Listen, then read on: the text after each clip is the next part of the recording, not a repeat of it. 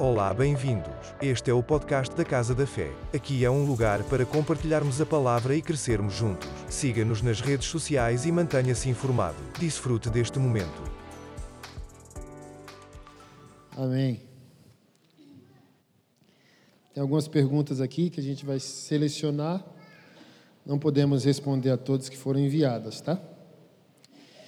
A primeira é: quando o marido foge para o videogame, qual a melhor forma e a forma mais sábia de agir? O que, que é? O povo já está, aleluia. Quando o. Quando o marido foge para o videogame, qual a forma mais sábia de agir? Eu, é, eu acredito que a melhor forma sempre é o diálogo, né? É sempre tentar buscar esse diálogo de, e também é, mostrar para ele, né? Talvez o excesso de tempo que o marido está passando é, ali, talvez, no, ou no videogame, ou na internet, né?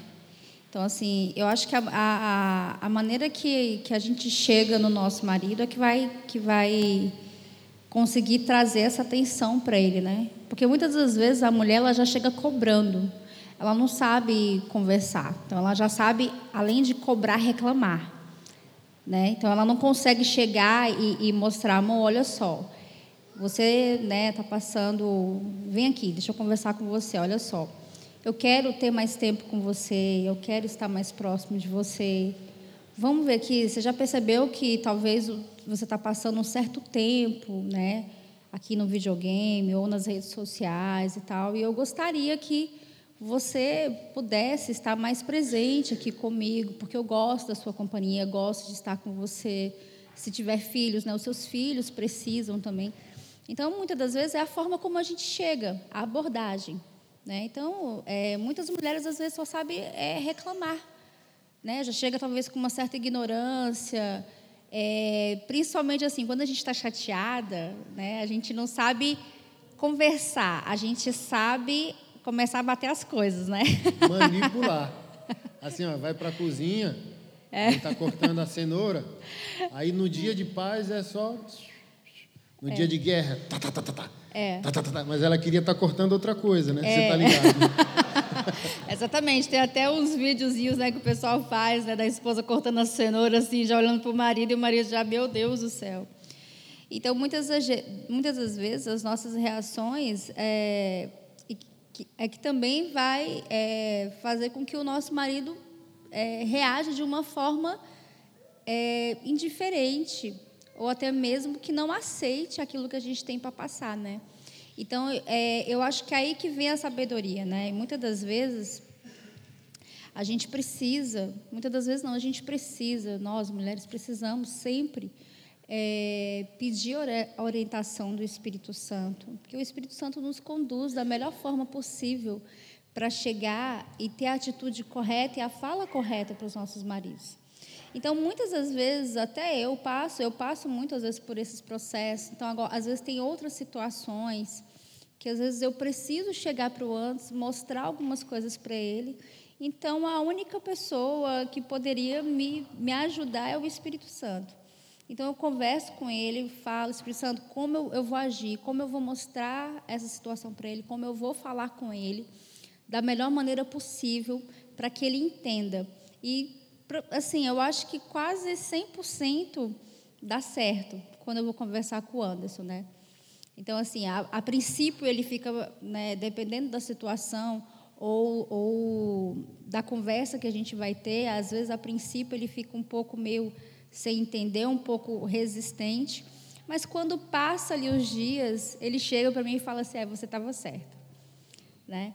Então, eu, eu acredito que, que a busca né, pelo, pelo Espírito Santo, a, a sabedoria de como a gente vai agir, a forma da gente conversar, isso a gente consegue alcançar o coração dos nossos maridos. Né? E o diálogo. As mulheres precisam entender que homens não ouvem o que é dito, mas como é dito. Sim, a maneira como é Eu dito. Eu expliquei né, um pouco da audição masculina. O homem é, é, mais lento, mas a linguagem do homem é o respeito. Uhum. Então ele vai ouvir como é dito e não o que é dito. Então a mulher está dizendo o negócio mais magnífico da vida. Dependendo do tom de voz, ela jogou pérola aos, aos porcos, que não vai entrar. É. O homem não compreende dessa maneira. Então, a esposa tem que criar o ambiente que convida o marido a sair do lugar que ela não deseja para ele. Então, se ela está no videogame, o ambiente que ela quer oferecer deve ser mais atrativo do ambiente que ela está criticando. Porque, por exemplo, isso aqui é uma verdade que ninguém fala para as varoas, né? A Bíblia fala em inúmeros versículos em Provérbios que é melhor fugir para o deserto do que morar do lado de uma mulher rixosa, reclamona, briguenta. É, e a Bíblia também diz em Provérbios que é a mulher que edifica o lar, não é o homem. O homem é o pedreiro que lançou o fundamento, a mulher arquiteta que ajuda a obra a acontecer. Então a mulher tem que prestar atenção não na, no que ela quer dizer, uhum. mas em como a alma masculina recebe o que está sendo dito. Porque, ah, meu marido está indo para o bar. Mas, irmão, Ninguém quer voltar para uma casa onde ele é hostilizado. O homem quer voltar para o lugar que ele é respeitado, estimado. Então, a mesa do bar, por incrível que pareça, talvez é a busca do teu marido por comunhão. Às vezes o videogame é a fuga dele, mas é a fuga de ti.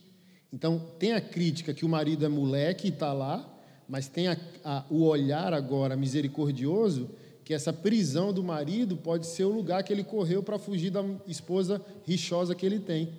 Então, talvez o vício do teu marido é o lugar que ele tem para fugir de ti, porque a base bíblica para isso é melhor ir para o deserto do que estar tá do lado dessa mulher que, ó, não perde uma oportunidade para reclamar, para ofender, para diminuir, para ridicularizar, para ameaçar, porque a, a, a, a violência da mulher é verbal, né?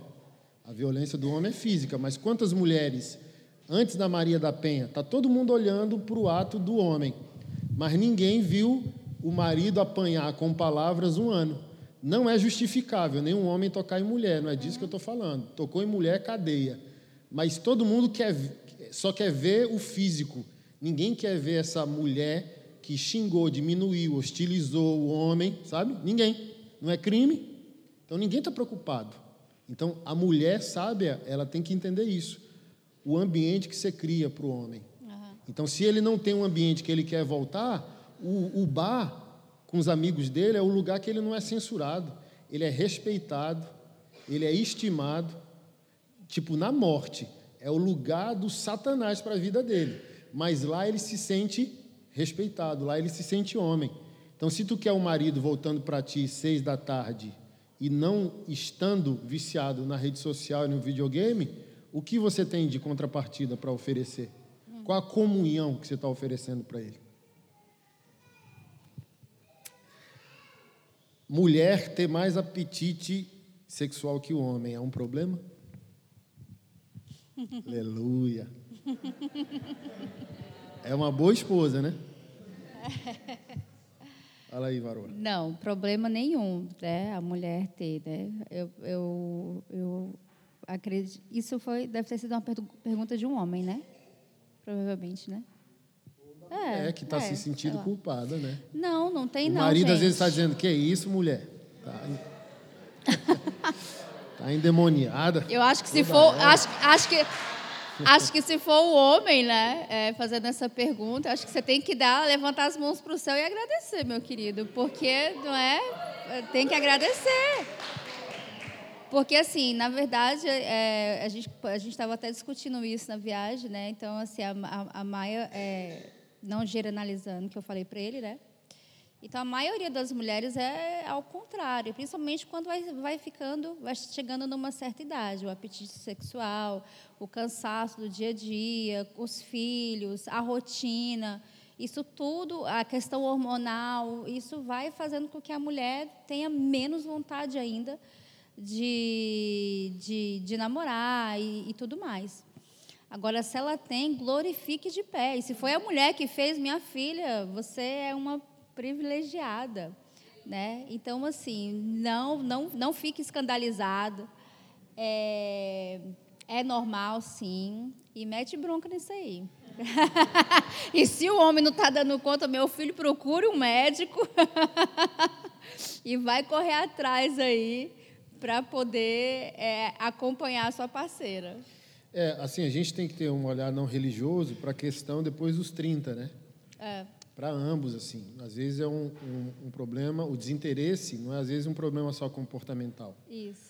É um problema químico-hormonal. Depois Exato. dos 30, a testosterona do homem vai lá para baixo. É, e da mulher também. Então, ah, meu marido não quer sexo. Ele pode estar desinteressado de maneira comportamental, ele pode não estar estimulado porque ele não é elogiado pela esposa, mas ele pode estar com a pode estar na pornografia ou pode estar com um amante. Pode ser várias coisas. Exato. Mas ele pode estar com a testosterona lá embaixo, que é normal depois dos 30. Uhum. Então vai no médico, faz o exame completo de sangue, testosterona lá embaixo, reposição de testosterona. Homem tem que fazer reposição depois dos 30 e até morrer. Não tem, não tem outra saída. A e a mulher, às vezes, também. Ah, minha esposa está sem apetite, vamos orar. Não tem nada de orar. Só se houve um abuso, ela é frígida, é, sabe, tem um trauma, tem um, é, trauma, tem um trauma de, um abuso, é. de um ex-namorado, aí ok. Isso. Psicólogo isso. e o espiritual. Tratamento. Mas talvez é hormonal também. Repo, uhum. Repor testo na mulher também vai ativar a libido dela ali e já era. Então, não olhar apenas pela questão espiritual, entendeu? Uhum. Mas assim, quem fica sem sexo é o solteiro e quem recebeu um dom de Deus. Sexo é fome, sexo é fisiologia.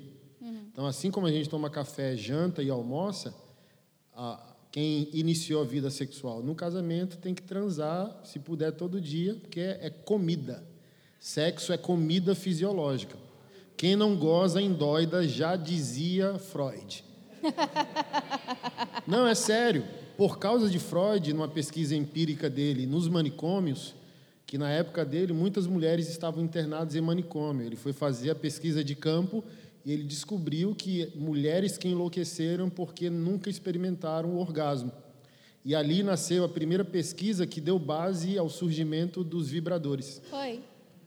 Então, quem não goza endoida. Então, só fica sem sexo solteiro porque o sexo é do casamento, não existe namoro. Namoro é do casamento. Por que a gente está tendo muito divórcio? Porque a gente está tendo muito namoro. E deu para o namoro o que é do casamento. Aí chega no casamento sem força, resistência, sem dedicação, primeira bronca, divorcia. Porque deu tudo para trás. Que casamento bom você vai ter se você namorou 30 vezes, 20, 50? Então você deu tudo: sexo, afeto, tolerância para o namoro. Então a gente tem que ponderar todas as questões. Por que, que o casamento, o sexo do casal está afetado? Às vezes excesso de passado, comparativo com o passado. Porque, por exemplo, a mulher que teve 20 parceiros sexuais, comparação de tudo, tamanho do falo, o que fazia, o que não fazia, minha namorada não beijava assim, beijava assado. Por isso que eu estou falando, cada um tem que assumir seu boleto. O que está acontecendo de ruim entre nós? Nasceu com a gente ou está vindo de uma interferência externa? Então, detectar onde está nascendo o problema do casal e procurar ajuda naquela área. Se é o médico, não tem nada de espiritual. Sim. Entendeu? E se a mulher tem o excesso, tá tudo bem, tá, gente? Ok. É Porque melhor uma mulher tem... que quer muito do que é. uma mulher que não quer, né? É. Então, assim, se o homem geralmente é o que quer mais, por que, que com a mulher seria né, diferente, né? E seria errado? Claro que não. É isso aí. Homem casado pode manter conversa com mulheres no Instagram? Claro que pode. A gente, a gente até apoia isso daí, com certeza. Ainda batemos palmas. É óbvio. Sarcasmo, é? é óbvio que não, né? Assim, é para mim é o cúmulo, né? Por quê? É igual o Anderson falou aqui, ah, amigo, amiga, né? Geralmente a gente a gente escuta muito isso, geralmente de quem não é cristão. E mesmo você sendo um cristão, você não deixou, você não tem uma super, hiper, mega santidade aonde você está imune a não pecar, não é mesmo? Então, no momento que você não estiver bem com a sua esposa, na sua casa, com seus filhos, com o seu trabalho, a partir do momento que você está naquele diálogo, naquela conversa com a sua amiga cristã, irmã em Cristo, né? que aí você não estiver com o seu dia bem, ali a, a semente é plantada. Porque aí você vai passando para sua para sua amiga, sua confidente, porque acaba virando uma, né? Porque que você vai abrindo coisas particulares do seu dia a dia, do seu casamento, da sua vida. E ali começa a surgir talvez sentimentos por parte da menina, né, ou por parte do menino. E aí daqui a pouco quando você vê, o pecado já entrou. Então é um perigo, não tem como. Então o dia mal chega para todo mundo e chega praticamente todo ano ou todo mês. Né? Todo, todo, todo o tempo o cristão está ali na batalha, não tem como. A gente, não, a gente não, não, não tem como a gente fugir disso. Então, se você dá brecha de ficar de conversinha com mulher pelo WhatsApp, pelo Instagram, seja no seu trabalho, pessoalmente, né? Então, assim, um elogio mexe com a gente, mexe com, com, com, com o nosso emocional, principalmente quando a gente está nesses dias maus. Então, você está no trabalho e a sua amiga que você sempre conversa, poxa, minha mulher não me entendeu. É, realmente, sua mulher não te entende, mas você é um cara tão bacana, você é tão legal. Não tem como. Não tem como. Uma hora você vai cair. Seja homem ou seja mulher. Porque o, o, o sentimento vem, o pensamento vem, a semente já foi brotada. E aí você começa a pensar, realmente, essa minha amiga me dá mais atenção, realmente, a minha esposa não me compreende, mas ela me, me entende. Nossa, como a gente dá certo, nossa, como a gente tem coisas é, parecidas. Né? E você começa a fazer essas comparações. Então, é muito perigoso. Por isso que a gente fala, não dê brecha. Não tenha esse tipo de, de relacionamento, de amizade. Não existe esse negócio de amizade entre homem e mulher. Pode talvez existir no mundo, porque no mundo, para eles, tanto faz como tanto fez, se eles caírem, se eles, se eles é, tiverem né, essa, essa relação, se traírem, para eles está tudo bem. Mas para nós cristãos, não. Então, zero possibilidade. Assim, cara, começou a, a, uma conversa enviesada, bloqueia. É, o meu procedimento é esse. Mulher veio com muita gracinha, bloque bloque, bloque. Tem três semanas, quatro semanas, que uma falou bem assim: hoje eu tô doida para transar com um pastor. Aí o que, que você fez? Bloqueio. Nem dou tempo para ser tentado. Imagina ficar de conversa fiada, sabe? É, é. Então não tem, não tem, não tem. É. Porque, por exemplo, não estamos no mundo ideal de Adão e Eva. Então não se julgue tão forte, tão santo para ter uma, uma é. amiguinha é. do trabalho ou da faculdade. Ninguém é. Você não está no paraíso, querido. Uhum. é, você não está glorificado. Então, por favor, sabe? Assim, ó, Satanás pecou na presença de Deus, Adão e Eva pecou no paraíso. Quem é você, alecrim dourado?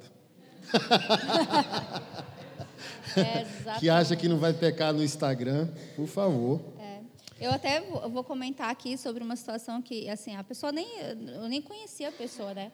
A gente foi comprar o nosso cachorro e depois eu falei, comentei, falei para o Anderson, né, como foi a situação. É, a gente foi comprar o, o nosso cachorro, o nosso Doberman, que foi para um anúncio da OLX. E aí o Anderson me passou o dinheiro e tudo mais. Aí eu fui na casa do, do, do rapaz que era dono dos cachorros e tal. E aí, assim, comportamento meu normal. Fui simpática com o cara, falei, não, tá, vim aqui pegar cachorro, o cachorro e tal, paguei e tudo mais. E eu fui perguntando para o cara pelo WhatsApp. Falei assim, olha, está com as vacinas em dias e tudo mais e tal. tal. E ele, não, tá tudo ok. Aí ele começou a me perguntar, como é que foi com, com os cachorros aí da sua casa? Eu falei assim, não, foi... Os cachorros começaram a estranhar e tudo mais, mas acho que daqui a pouco eles vão se adaptar, né? Vai adaptar a casa, os cachorros, os meninos e tudo mais. Comentei com ele que os meninos eram bastante agitados, né? Também os, os nossos filhos. E aí o cara, do nada, me solta uma assim, nossa, é legal, que bom. Aí, eu, aí ele falou assim, ah, você tem quantos filhos? Eu falei, tenho quatro filhos, né, e tal. E aí o meu filho mais velho tinha ido comigo comprar o cachorro, né, e eu falei para ele, ó, oh, esse é meu filho mais velho e tal. E aí o cara pega, não tem nada a ver uma coisa com a outra, aí ele começa a falar das minhas tatuagens. aí eu já detectei ali. Eu falei, cara. E aí eu nem respondi. Eu só bloqueei. Porque eu sabia que se eu desse continuidade, o cara ia começar a investir. E a mesma coisa. Então, assim, ele é um cara que não era cristão. Mas mesmo a gente, né, sendo cristão, e a gente pensa assim, não, mas ela é, ela é minha irmã em Cristo. Não tem nada a ver. Gente, principalmente assim, se você é casado e a irmã em Cristo é solteira. Mulher é um trem mais carente do universo. Ela é capaz de olhar o cara que é casado, que é pastor e falar assim: nossa, ele pode ser um ótimo marido para mim também. Sem entender que deixa de ser um bom marido se trair a esposa para ficar com, com ela. Exatamente. ele é um bom marido casado. Se ele trair a esposa para ficar com outra, Nossa, deixou de ser. ser. ele é tão maravilhoso. Olha como ele trata. A mulher começa a ter esse tipo de pensamento de que, nossa, ela começa a ficar tão assim é, é, admirada, encantada pela forma que o cara é, trata a esposa e os filhos e a família, que ela começa a, a querer ter aquele mesmo homem para ela e ela nem consegue perceber isso. Ela quer um homem com os mesmos padrões, mesmo tipo de comportamento. E daqui a pouco começa a surgir um sentimento dentro dela. E eu falo principalmente para o lado da mulher, porque a mulher, ela é emoção e coração. A gente é pega por isso daí.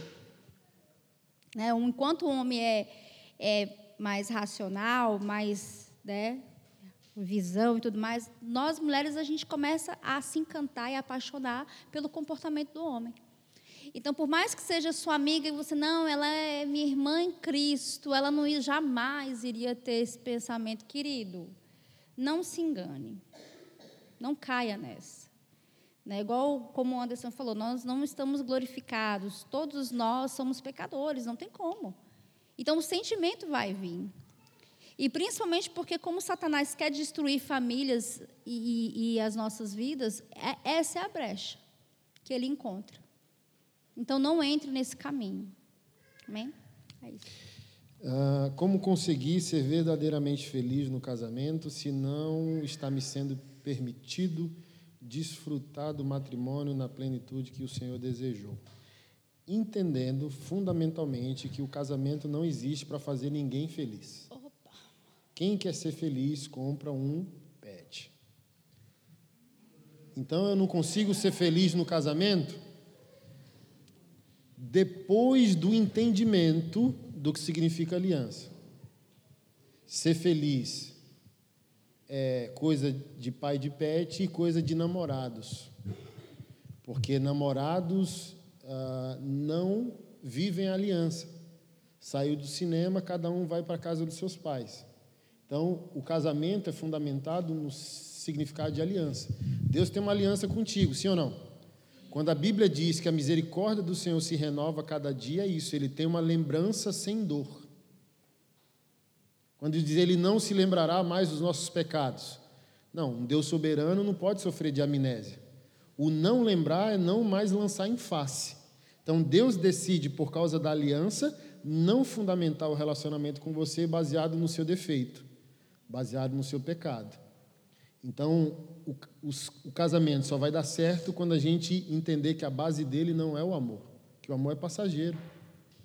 O fundamento do casamento é o quê? Uma aliança. Por exemplo, um casal não está bem, porque as crises vão vir. E dependendo das ferramentas ou do ambiente que aquele casal está inserido, eles não vão conseguir dar uma resposta imediata aos problemas que eles vivem.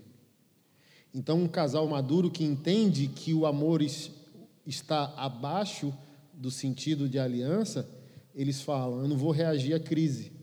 Temos filhos, então eu vou ficar dormindo no sofá até que alguma coisa aconteça, mas eu não vou sair. Se precisar do amor, está dizendo que precisa do estímulo, precisa do outro. E a gente não precisa do outro, a gente precisa de Jesus. Então Jesus fundamenta em nós a aliança. Dietrich Bonhoeffer, um profeta Marte, durante a Segunda Guerra Mundial, ah, foi morto a mando de Adolf Hitler. É, tem várias obras magníficas dele. Ele estava noivo, não conseguiu casar, mas escreveu sobre o pacto do casamento de uma maneira tão sublime. E ele disse: Eu acho a um primo que ia casar para ele e para a noiva, e disse: A partir de hoje, não é mais o amor que sustenta o casamento, mas é o casamento que sustenta o amor. E na, em algumas traduções ele fala aliança. Né? A partir de hoje, é a aliança que sustenta o amor e não o amor que sustenta a aliança. O que ele quis dizer? Justamente o que eu estou dizendo. O amor falha, que ele é finito. A aliança não. Por exemplo, se eu entender aliança, eu produzo o amor que falta no casamento. Mas se eu tiver amor e não entender aliança, eu posso sair desse casamento por qualquer outro motivo. Então, eu sou obrigado a produzir o que falta no casamento. Ah, estou com 17 anos de casamento. Ah, o tesão está acabando. Se eu sei que a aliança está faltando amor, isso pode significar faltar paixão, tesão. Qual minha obrigação como marido? Intencionalmente produzir os ambientes que devolvam para nós as substâncias relacionais que perdemos.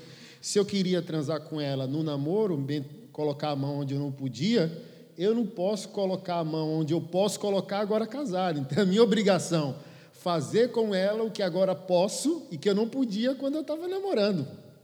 Então assim, ó, tá todo mundo querendo subir pelas paredes no namoro. E o outro, pu, pu, pu, pu. agora você pode, você não quer. Ah, acabou o culto, foi dar uma carona para a namorada, para a noiva. Queria transar dentro do carro. Agora é casado, pode transar dentro do carro, no meio do mato, de uma fazenda, e não quer. Ah, vamos ali para a pousada, mente para o teu pai que a gente vai para casa da tua avó e a gente vai lá, no namoro. Agora pode dar o, o filho para a avó, ou, sabe, contratar uma babá e dizer, vamos ali, ali onde? Numa pousada, num trem, comer um hambúrguer, depois no estacionamento tome-lhe beijo, aí não quer. Aí vem culpar o diabo, sabe? Vem culpar, sei lá, Bolsonaro, Lula, sabe? E a obrigação nossa. Ai, Deus céu. Amor é coisa de adolescente, coisa de adulto é aliança. Amém. Ah, se o machismo é feito por mulheres, o feminismo é feito por homens? Sim. O feminismo é a reclamação do furto, do roubo, que o homem sem Deus fez à mulher. Então, quando chega um homem de Deus, obrigatoriamente o feminismo tem que cessar suas requisições. Então, sim, o feminismo só existe porque o homem começou a produzir problemas. Aí o feminismo está dizendo que a mulher quer o que o homem tirou. Obviamente que eu estou falando aqui de uma maneira simplista, mas o feminismo, para mim, é a ideologia mais maligna do progressismo e de Satanás. Mas na base dele, ele existe porque o homem saiu do lugar dele, está produzindo os males. E a mulher quer a restituição de tudo. Então, o pastor Mark Driscoll, ali dos Estados Unidos, diz: o fim da militância de uma feminista é a chegada de um homem de Deus, porque o homem de Deus é o, o doador, o altruísta, o sacrificial. Chegou um homem de Deus, cura a alma ferida da mulher, cura o ambiente, porque ele volta a ser o guardião e o cultivador daquele jardim. Lembrando, todo Éden é o plano piloto de uma cidade. Então, o que vai acontecer na cidade aconteceu no gerenciamento do jardineiro. Então, se o jardineiro plantou errado, a cidade vai colher errado. Então, para mim, o feminismo é a vingança de Eva, por causa da negligência de Adão. Estou até escrevendo um livro sobre isso. E vai dar outro processo. Oi.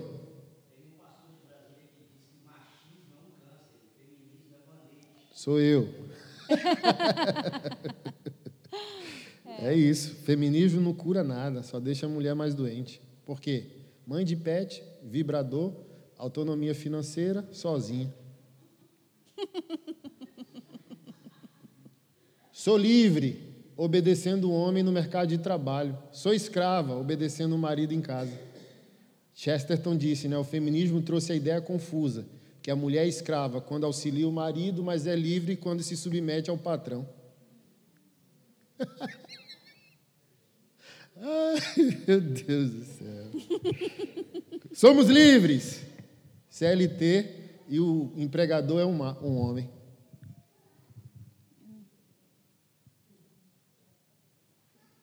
É bronca. Deixa eu responder essa aqui que é boa teologicamente. Aí eu faço mais duas para que ela responder e a gente encerra, tá bom? Somos santos ou pecadores? Gostei. Somos santos. Vamos lá. Somos santos que, vez ou outra, peca. Não somos pecadores que são santos de vez em quando. Na teologia, na teologia a gente chama de existem dois fenômenos, já e ainda não. Somos santos? Sim. Somos santos? Ainda não. é muito bom isso. Então tem um teólogo que diz assim: o decreto da graça é justificados. Jesus pagou o preço e nos chamou de santos. Santificação é se tornar aquilo que o decreto da graça afirmou. Então, não há culpa nenhuma. O escrito de dívida foi rasgado. Isso é tão provável que eu sempre peço a reflexão de que os dois extremos são infantis. Ah, somos pecadores. Ah, somos santos. Não. Como que você explica se você é santo se você está pecando? E se você diz que é pecador, como a Bíblia diz o contrário do que você está afirmando? Então, por exemplo, a reflexão que eu proponho: toda carta paulina, não, nenhum apóstolo chamou a igreja de pecadora. Nenhum. Não tem assim, ó, Paulo, quando diz sou o principal dos pecadores, ele estava exaltando a graça falando dele. Mas, por exemplo, toda carta paulina começa ou termina ele chamando os eleitos de santos, santificados, justos ou justificados. Então, na teologia, o que é justificação? A dívida do pecado foi paga, não há mais o que a gente possa pagar, nem que a gente quisesse. Se ele pegou e rasgou o boleto, que é o boleto do pecado, juridicamente não somos pecadores, esse é o já. Você é pecador? Não. É igual, por exemplo, chegou, o criminoso foi condenado, deram a sentença de cinco anos. Acabou a pena. Acabou a pena. Aí lá no sistema jurídico, Pode haver o registro, mas não há mais peso legal. Qualquer pessoa que falar, isso é um criminoso. Não, paguei a pena. Paguei a pena. Não sou mais, cometi um crime, mas não sou mais um criminoso.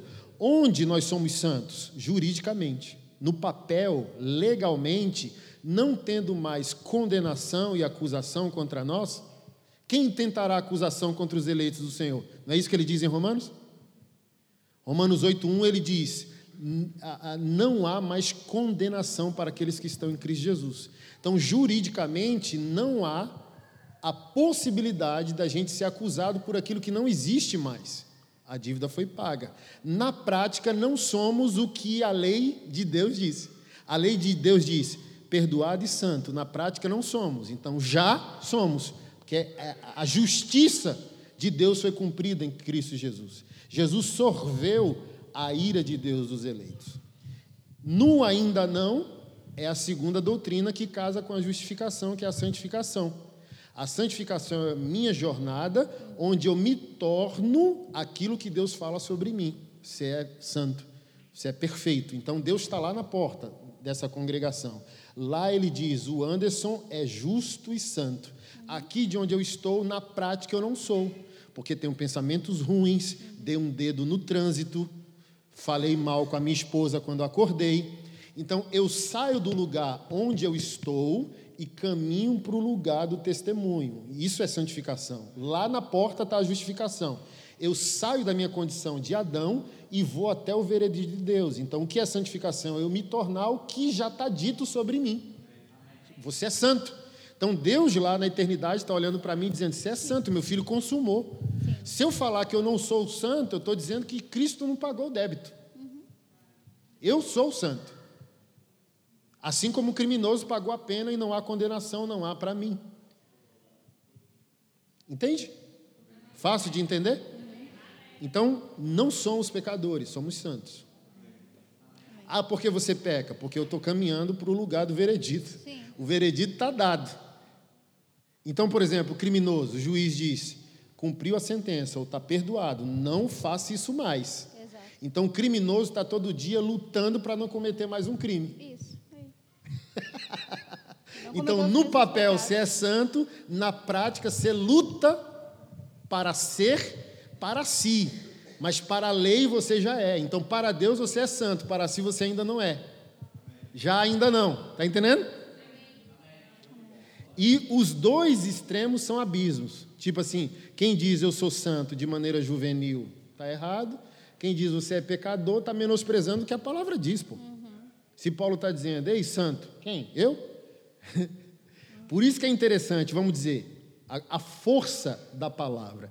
Se você diz, eu sou pecador, eu sou pecador, o que, é que vai acontecer no seu subconsciente de fé? Você vai justificar seus atos dizendo, eu sou pecador. Pecador faz o quê? Oh, mas se eu aceitar o veredito da graça dizendo, eu sou santo, ou seja, agora a força na minha psique ela é reversa. Eu vou caminhar pela luta da construção da minha santidade. Porque a Bíblia está dizendo o quê? Você é, você é, você é. Então eu vou lá e tiro de mim aquilo que a palavra está dizendo que eu sou. Mas se eu vou me afundando dizendo, sou um verme, não presto, só peco, aí eu vou trair aquele, eu vou dizer, não, só pequei porque sou pecador. Mas eu posso ser o contrário, 17 anos amando a mesma mulher, por quê? Não, eu sou santo, então eu tenho que lutar para manter aquilo que Deus fala sobre mim. Amém. Amém.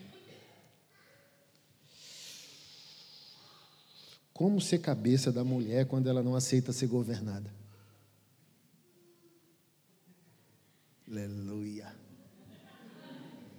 Eu não entendi. Como o marido pode ser cabeça da mulher se a mulher não aceita ser governada pelo marido? Bem, geralmente pode ser porque você não está realmente sendo o Cristo que a palavra fala para você ser, né? O homem morrer como Cristo assim se entregou pela sua esposa. Porque geralmente quando o homem ele tem esse posicionamento como Cristo amou a igreja, é muito difícil a esposa não se submeter. Então, talvez o, o que está errado não é a sua esposa, é você.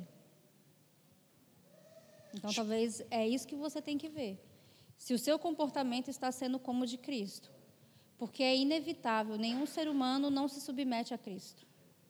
Nenhum ser não se submete a Cristo.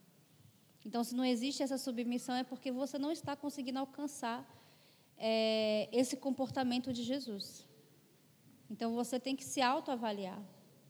Porque às vezes você só está cobrando, você está querendo impor, você está querendo forçar uma submissão. E aí tudo que é pela força jamais vai acontecer. Porque isso não é submissão, né? Você é o que o, próprio Anderson falou, não é pela força que a esposa se submete. Nós nos, nos submetemos a Cristo por quê? Por quem Ele é, a forma que Ele nos tratou, a forma que Ele chegou. Então, isso é tudo, isso já fala. Então, o homem ele tem muita dificuldade disso. E, e às vezes, até é, para nós mulheres, é, é, um pouco complicado quando, quando a gente lê na palavra, né, sub, é, submeter aos seus, aos seus maridos como se submete a Cristo. Porque muitas das vezes a gente não consegue se submeter porque a gente olha para o nosso marido e ele não está agindo como Cristo. Mas mesmo assim, a Bíblia ela fala para nós nos submetermos, independente se o marido é cristão ou não, né? Mas você que é cristão, você já sabe qual é o seu papel. É difícil a gente querer pedir isso de um marido que não é cristão. E você, por ser cristã, você sabe qual é o seu comportamento e como você tem que reagir e se submeter a esse marido, mesmo não sendo um cristão. Porque através do seu comportamento, seu marido é, é ganhado para Cristo. E a mesma forma a mulher. Então não tem como você exigir da sua, da sua esposa uma submissão que você não está tendo esse tipo de comportamento como Jesus. Então eu vejo dessa forma, né, meu bem? Deixa eu tentar ampliar. É, eu concordo mas discordo no ponto de que, se a gente não levar em conta a maldade feminina, a gente vai trazer a responsabilidade que o homem é Cristo e qual a responsabilidade, a responsabilidade da mulher em si é a igreja. Então, para mim, eu escrevo isso até no livro Redenção Familiar. Quem entende primeiro tem que morrer no seu ego, orgulho e egoísmo. A esposa entendeu primeiro? Ela tem que ser a igreja do marido. O marido entendeu primeiro, ele tem que ser o Cristo da esposa. Quem entendeu primeiro? Aí quem entendeu primeiro é o mais humilde da relação e vai ter que pagar o preço até o outro se tornar. Então a esposa pode não estar aceitando o governo porque o marido não é o Cristo, e ela pode não estar aceitando o governo porque ela é Jezabel. Aí por isso que eu estou mandando cada um avaliar seu boleto. Que a palavra fala lá em 1 Pedro 3, que se o marido não responde à fé em Deus, ele pode ser salvo pela esposa sem palavra alguma. Então, Efésios 5 vai falar que o homem tem que morrer pela esposa? Tem. 1 Pedro 3 diz que o homem pode ser salvo pela mulher, ela calada. Então, olha o nível de responsa. Em Efésios 5, o homem morre. E em 1 Pedro 3, a mulher se cala de uma maneira tão sublime, espiritual e cristocêntrica em Deus, que ela causa um impacto só no serviço dela ao marido. Tipo assim, o marido está um verme moral para Deus e contra ela. Mas ela é tão cristocêntrica, como está escrito lá: os teus enfeites não são exteriores, na joia, no cabelo, no vestido. Tua beleza é interior, como de Sara, que chamava Abraão de Senhor. Então a mulher ela pode ser tão espiritualmente elegante que ela pega o salto espiritual dela, sabe? E, pisa no pé do marido sem estar tá pisando. A elegância dela em Cristo tão fenomenal que ela vai dando porrada no marido sem falar um A. E ele vai constrangendo, constrangendo, até responder a Deus. Então a pergunta é: cada um tem que se avaliar, cada um tem que saber o tamanho do seu boleto. Por quê? Como eu disse no início, tem muitos maridos bons, evangélicos. Uhum. E a mulher que não quer o peso da palavra maltrata homens bonzinhos. Sabe? Do tipo assim, ó, quantos testemunhos não tem por aí que mulheres voltam para relacionamentos tóxicos em ciclos de violência? Porque o cara é um, um machão, um bom sexo, um cara, sei lá, meio bad boy, sabe? O cara, tipo, não é romântico, não é afetivo, o cara só tem uma pegada máscula mesmo, é bom de cama, bom de sexo, viril. Ela se dobra a esse cara, mesmo ele sendo um cara grotesco e violento, e o cara bonzinho, que não é bom de sexo, não tem pegada, mas é gentil, é crente, ela monta em cima do cara. Então, tem vários ângulos para o mesmo problema. Cada um tem que ser honesto de saber, porque eu já vi muito marido crente sendo explorado por esposa crente, porque sabe assim, ó, ele é crente, ele não vai reagir como ímpio.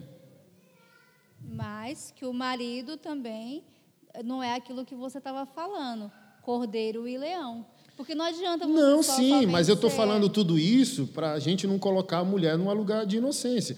Você não, mesmo me ajudou no, no, gabinete que a esposa ficou três anos, dois anos sem transar com o marido, mano. Dois anos. Uhum. Dois anos. Só um cara santo, e ele foi santo. Ele chorava assim no gabinete, ele não viu pornografia, ele não se masturbou. E a, olha o nível de violência. Porque uma mulher que não quer o peso da palavra sabe como maltratar um homem. Então, assim, em Cristo, tem que ficar claro para ambas as partes, assim, qual a minha responsabilidade, o que eu não estou fazendo, sabe? Uhum. Então, um marido que não quer morrer pela esposa, está sendo fomentado pela esposa para morrer? Uma esposa que não é submissa, está sendo fomentada pelo marido para ser submissa? Uhum. Então, é como eu falei, o marido quer respeito, bom sexo, boa comida, se ela for boa de cozinha, sabe? E a esposa quer o quê? Um cara que ouça o que ela tem a falar, que ria das piadas dela. Eu sou calado, falo muito quando prego. É minha maneira de me vingar da humanidade é pregando quatro horas. e a Keila fala até a mandíbula calar, piada fora de hora, eu quero dormir, ela fica me mostrando os trem engraçados do, do TikTok. E isso que completa, do tipo assim, ela tem muitas palavras para oferecer eu não tenho nenhuma na relação. Então ela vai falando, eu vou ouvindo, a gente vai casando. Então ela está consciente do que falta a ela, eu estou consciente do que falta a mim. Então eu dou o que, eu, que há de melhor em mim, ela dá o que há de melhor nela, a gente se encontra. Então não dá para culpar o outro sem a plena consciência de quem você é. Eu falei isso aqui hoje. Uhum. Tipo, ah, Keila, assim, assim, assado. Mas se eu não perguntar para mim, se eu não fui o gatilho do comportamento insubmisso dela, a gente nunca vai ter um casamento bom e eu nunca posso me tornar um homem bom. E geralmente, quando a gente faz essa análise, a gente empurrou o outro para aquele lugar. Tipo, ah, foi insubmissa. Mas se eu perguntar para mim, talvez 60% dos casos de insubmissão dela começou em mim. Na, na, nas minhas atitudes ou falta dela. E vice-versa. Então a gente não pode só punir o cônjuge. Tem que perguntar: começou comigo? Porque se começou com ela, com ele, é ele, é ela e Deus. Uhum. Se começou comigo, eu tenho que me arrepender e começar a gerar um ambiente que melhora o outro. Entendeu o que eu quis dizer? Uhum.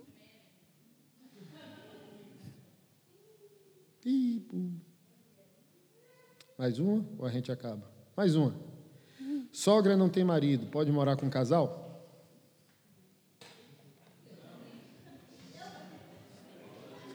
Não? Gente, morar. Olha ali, ó, 15 anos. Não, não. 15 anos. Ouve essa. 15. 11. 11 anos, ó. Sabedoria aqui, ó. A Salomoa. Não, não, não. Ela foi a primeira a gritar. Não! Já está então, imunizada aqui, ó. Glória a Deus. Então, gente, poder pode, mas eu acredito que tem que deixar as coisas muito bem estabelecidas dentro do lar. Hum. Né? Então, assim, eu mesmo já, já sugeri e tenho su sugerido para o Anderson, para a mãe dele morar com a gente, principalmente por causa da idade. Né? Ela já está chegando numa certa idade, ela mora sozinha, né? não, não teve o, o, o marido presente. E a idade está chegando, mas que as coisas sejam extremamente claras, que é é o que eu sempre falei para ele e sempre falei isso para ela. Então, o meu diálogo com ela sempre foi: você está na minha casa. Né? Você está na minha casa, você não está na casa do seu filho, né? Então, assim, primeiro, é, respeito a mim. A, a forma como eu cuido da minha casa, a forma que eu educo o, os seus netos, para ela foi muito difícil isso, sabe? Então, assim, eu acho que, eu acredito que sim, você pode levar né, para morar sua sogra, seu sogro, mas que eles tenham que entender que a casa é de vocês. A casa não é deles. Então, as regras não são a, a deles. A forma não é a forma de ensino para os netos, para dentro de casa, na família, não é deles, é de vocês. E eles precisam respeitar a casa de vocês. Né? Porque é uma coisa que eu deixei até claro para minha sogra, que eu, eu falei isso para ela, eu falei assim, quando eu cheguei na sua casa e desrespeitei a senhora? Nunca, nunca. Por quê? Porque eu entendo que é a casa da senhora. A senhora tem a sua forma de, de, de de dizer aonde que vai ficar isso, aquilo, que hora que é que toma café da manhã, que hora que levanta, que hora que, que, que, vai dormir, que hora que vai tomar banho. É a senhora que dita as regras aí dentro da casa da senhora. E aqui é a minha casa. Por mais que eu estou casada com o seu filho, é a minha casa. Então eu, eu exijo respeito.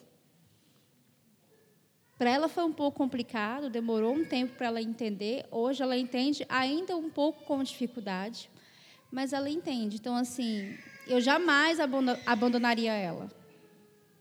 Principalmente pela idade, pela situação, enfim.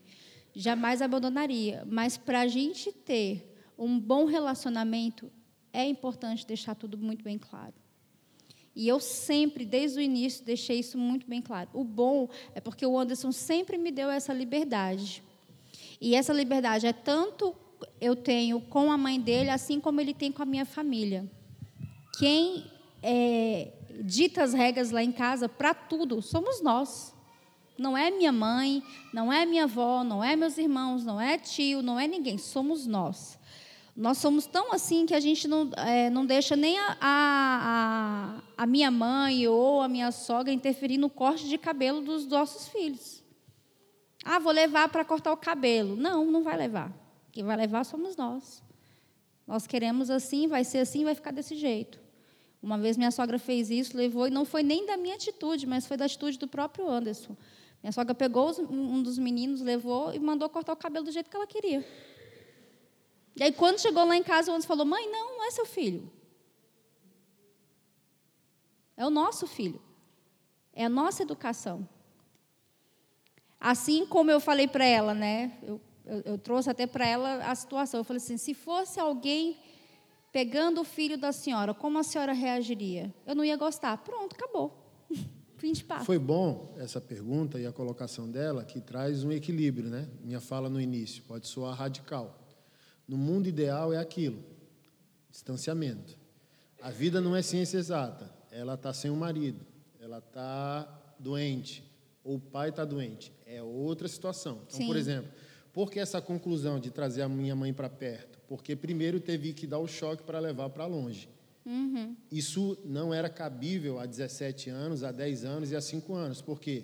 Minha mãe é tóxica no sentido de que, não tendo o homem na vida que deveria ter, desenvolve os anseios idólatras que a Bíblia não autoriza. Então, primeiro teve que ter esse choque, essa ruptura. Fique longe. Para, aos poucos, ir reaproximando com um protocolo.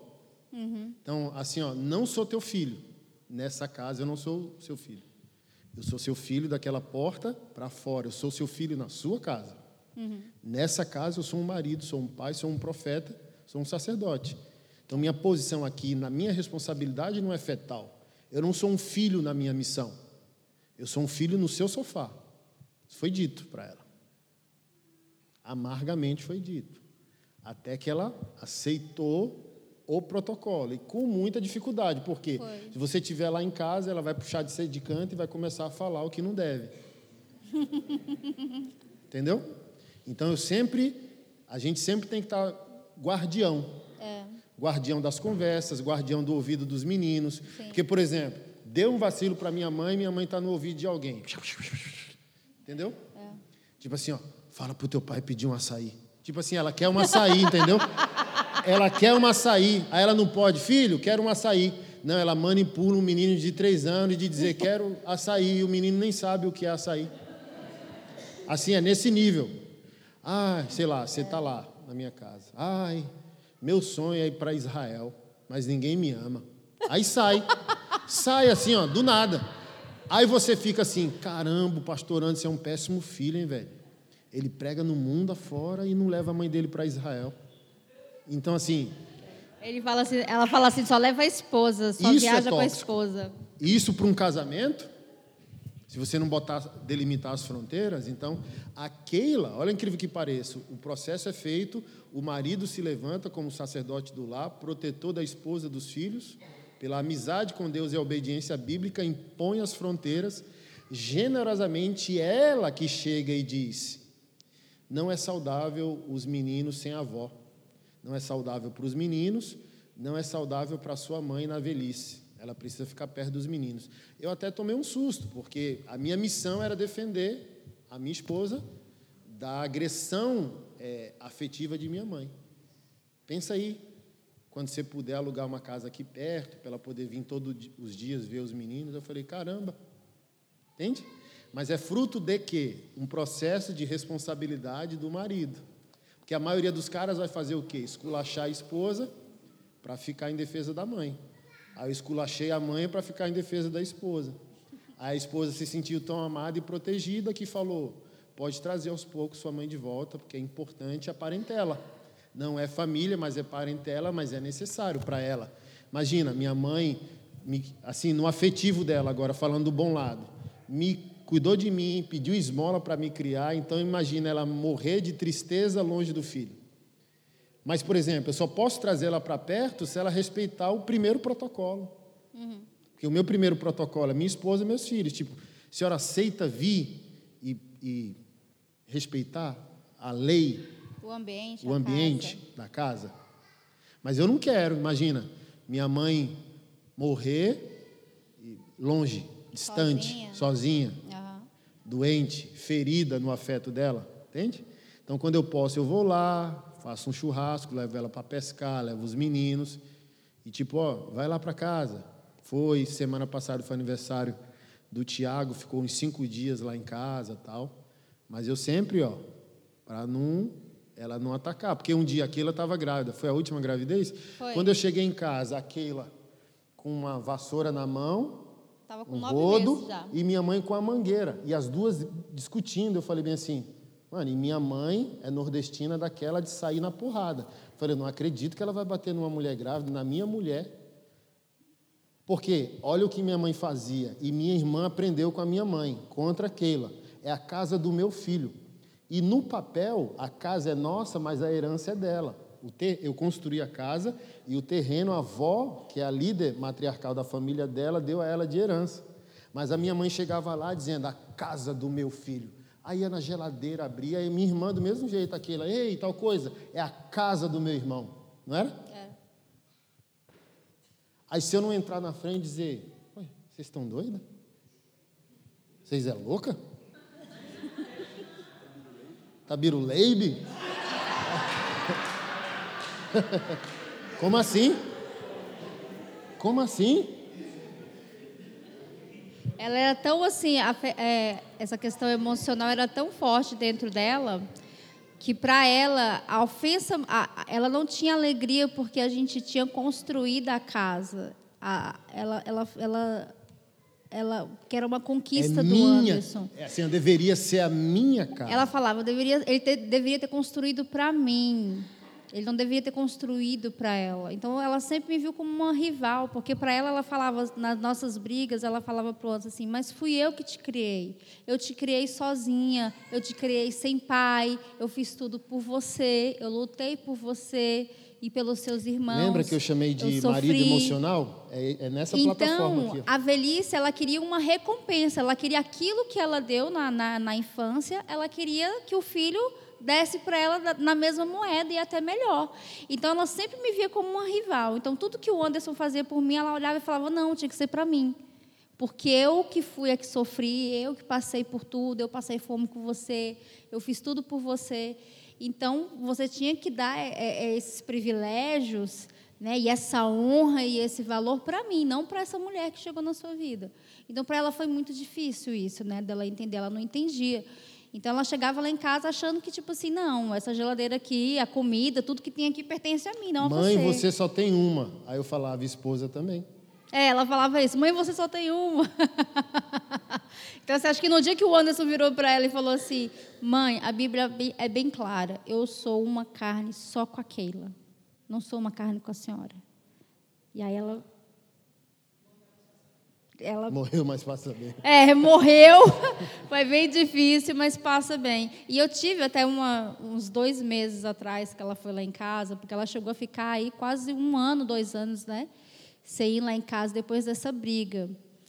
E, e quando ela retornou agora, ela falou assim, ela veio me pedir perdão, né? Ela falou assim, ah, eu queria te pedir perdão. Co-" Eu falei assim, dona Rosiane, eu não tenho que perdoar.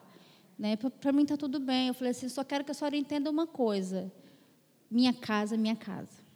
Só, eu só quero que você respeite. Só isso. Se a senhora respeitar o espaço de cada um, está tudo bem. Está tudo certo. A gente não vai ter problema.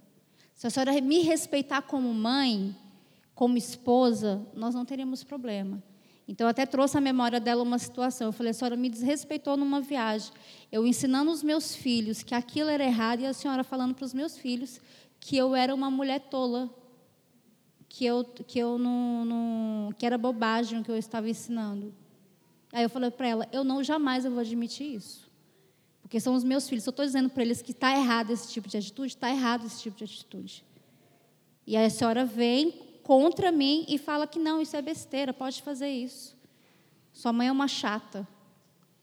Então era nesse nível, era, era o que ela passava para as crianças. E eu não aceitava. E eu, já, e eu sempre pedia permissão para o Antes. Antes, sua mãe fez isso, isso e isso. Posso falar com ela? O Antes pode. Então pronto. E eu sempre procurava falar na frente do Anderson. Então é isso. E jamais, assim, e foi o que eu falei para ele. Eu falei assim, amor, ela está ficando velha, né, já está chegando numa certa idade, sua mãe está doente, ela precisa, ela precisa estar perto dos netos, ela precisa estar perto de você. Não é bom que ela fique só lá. Não é legal, ainda mais porque ela mora mais ou menos quase uma hora de distância da nossa casa. E eu falei, eu estou disposta a gente construir um lugar para ela, mesmo que seja do nosso lote, mas que ela entenda que aqui é as nossas regras e não da forma dela. E é isso. Não é fácil, mas Não é é necessário. fácil, né? mas é necessário. Deus é bom. Deus é bom. É isso. É, eu vou passar um videozinho rápido que minha equipe mandou às pressas aí do projeto A Família Resiste. No final tem um QR Code, se quiser fazer parte do projeto. É, a gente vai ah, trabalhar ali a temática do namoro para acabar com ele, obviamente, é, dos, dos noivos e dos casais. Né? Naquela, naquela pegada que eu falei no início, o remédio ou o antídoto. Então, a gente criou uma plataforma online onde a gente vai falar sobre família biblicamente, teologicamente, ideologicamente, filosoficamente, tentando trazer os casais evangélicos ao nível de postura e fruto necessário para esse tempo do fim. Inclusive, tinha uma pergunta: como ter um ministério robusto de homens na Europa que emasculou os homens? É nessa plataforma com a gente que a gente vai posicionar a mulher, o homem, a família, porque o tempo do fim, a relevância não é mais o galpão, o templo, é o jantar. Porque, por exemplo, domingo pode estar aqui quem você trouxe no jantar de segunda na tua casa. Então, a última colheita não vai ser pessoas vindo para o galpão da igreja sem antes passar pela tua mesa. E para passar pela tua mesa, tu precisa ser um casal redimido e uma família resistente. Que vai, porque, por exemplo, querem usar o domingo para salvar pessoas, mas porque as pessoas não podem ser salvas por ti na segunda, se o Espírito que está entre nós no culto habita em ti no trabalho? Então vou levar essa pessoa para o culto. Que poder tem aqui que não vai contigo quando tu for embora? Então tu pode estar lá cortando o cabelo da pessoa, impactando. Tu pode estar lá cozinhando, impactando. Tu pode estar lecionando, dirigindo, impactando a vida das pessoas. E as pessoas falarem: onde tem mais pessoas como você? Aí você fala: vamos para o culto congregacional domingo. Mas está todo mundo querendo trazer num domingo e não quer mostrar a tua vida. Então, nesse tempo de relativismo, principalmente na Europa, ir para a igreja não vai transformar o europeu. O que, que vai transformar o europeu? Você ser a igreja. Ser o melhor trabalhador, ser o melhor profissional, ser a melhor pessoa do contexto que você está inserido. Sabe? Aí você vai conseguir um evangelismo relacional. Ali Jesus e a samaritana, ó, e aí, de onde tu vem? Foi casado quantas vezes? Cadê teu marido? Aquilo é o verdadeiro evangelismo, não é fazer culto nas ruas. É ser um culto vivo, é ser o Logos em movimento, a palavra em movimento. E é isso que a gente quer fazer por meio do projeto A Família Resiste. Obrigado por teres estado conosco. Nos vemos no próximo podcast. Não te esqueças de compartilhar esta mensagem. Seja abençoado na prática da palavra.